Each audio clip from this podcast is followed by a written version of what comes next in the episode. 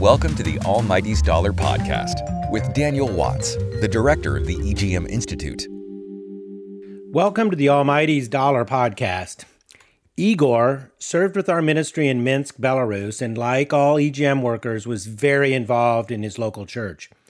One of his many ministry commitments was leading a Bible study for several elderly sisters who lived in the same apartment building and could no longer travel to the church services. They were all babchas, grandmothers, who loved Igor and his wife, Natasha. And naturally, over time, these dear women became interested in Igor's work with our ministry. At one point, Igor told them about EGM's newest ministry launch in Mexico.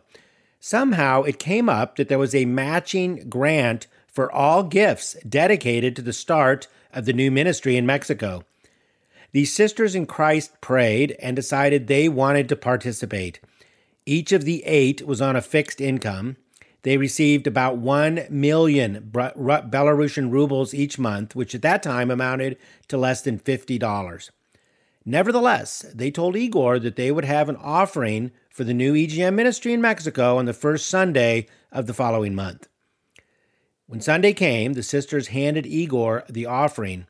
They had collected nearly $100. Igor then learned that 2 of the sisters hadn't yet received their monthly stipend from the government and were also planning to give. The next week, the total eclipsed $125. With the matching grant, $250 was donated to EGM Mexico. When the EGM Mexico Board of Directors met and found out that 8 shut-in Belarusian grandmas had given $125 and the amount had been matched, they actually cried. The chairman of the board stood up and said, "We should all be ashamed of ourselves. We eat fish tacos and drink Coca-Colas, while Belarusian grandmothers are concerned about Mexican children, about our children." Compelled to support the ministry in his own land, he passed a basket right then and there in response to God's conviction. Enthusiastic and generous giving inspires others to do the same. God wants and is glorified when his people give generously, when we see our giving as ministry, and when we spur one another on, motivating each other to give. Our enthusiastic giving is contagious, and it's all for God's glory. As you've probably noticed, I haven't been super positive about the road well traveled in Christian fundraising. Many of us in the Christian community have been inundated by matching gift programs and challenge grants that encourage us to give because the amount we give will be doubled or even tripled. This is a staple on the well-traveled road. For years, I thought that this was just some stale but effective marketing strategy to encourage greater philanthropy. Hey, if my $50 gift is actually going to be $100, I'll be motivated to give, was the line of thinking. And if I can build a well with $500, then my $500 doubled will build 2 wells in Africa. Years ago, however, I discovered that this matching grant approach was actually a biblical idea. The Road Well Traveled camp just never made the biblical foundation clear, because it's in 2 Corinthians 8 and 9, Paul first used the Corinthians' commitment to motivate the Macedonians. Then he turned right around and used the Macedonians' example to inspire the Corinthians to follow up on their commitment.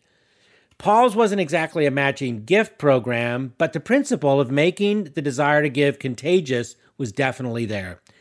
Paul's motive in the matter appears to be twofold.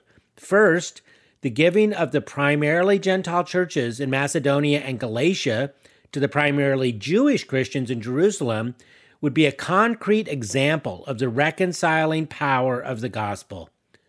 The offering would be a concrete expression of unity and a statement that all are welcome in the new kingdom of God, Jew and Gentile alike.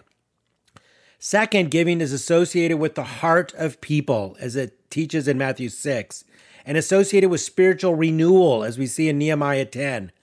For Paul, the offering would bring spiritual vitality to the infant Christian movement in Corinth, Macedonia, and Galatia. Unfortunately, on The Road Well Traveled, this focus has been seconded by the leverage your giving can have when it's matched. Rather than focusing on spiritual matters, as Paul does, pastors and fundraisers focus on the doubling or even tripling of your gift, making your investment in God's kingdom all the more significant.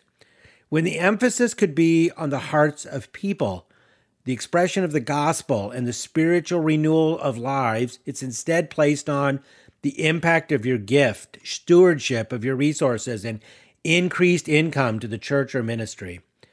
So when we walk on the road less traveled, let's enjoy some friendly competition in our giving, and let's spur each other on in ever more generous and cheerful giving.